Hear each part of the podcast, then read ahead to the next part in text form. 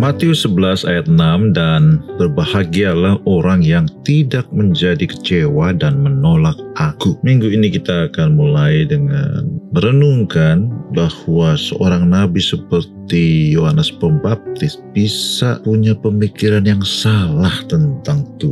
Dalam cerita ini dia di penjara dan dia kirim murid-muridnya untuk bertanya apakah Tuhan Yesus itu benar-benar Mesias yang mau dikirimkan Tuhan untuk menyelamatkan orang Israel. Pertama-tama dia mulai ragu karena dia punya pemikiran yang salah seperti kebanyakan murid-murid Tuhan Yesus pada zaman itu.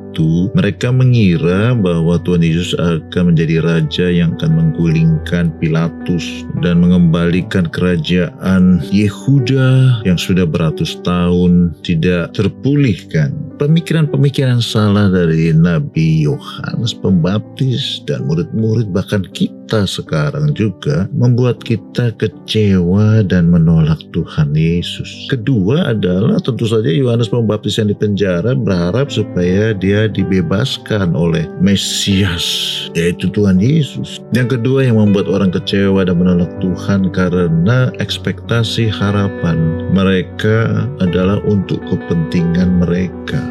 Bukannya kita tidak bisa berharap sesuatu kepada Tuhan, tetapi lebih dulu kita bertanya apa yang Tuhan mau. Bukan menuruti keinginan kita, tapi kita yang harus menuruti keinginan Tuhan. Hari-hari ini kita jangan berpikir salah dan memprioritaskan kehendak kita, tapi mari kita cari tahu apa kehendak Tuhan untuk hidup saya, untuk pekerjaan saya, keluarga saya, dan masa depan saya. Maka kita tidak akan pernah menjadi kecewa dan menolak Tuhan. Amén.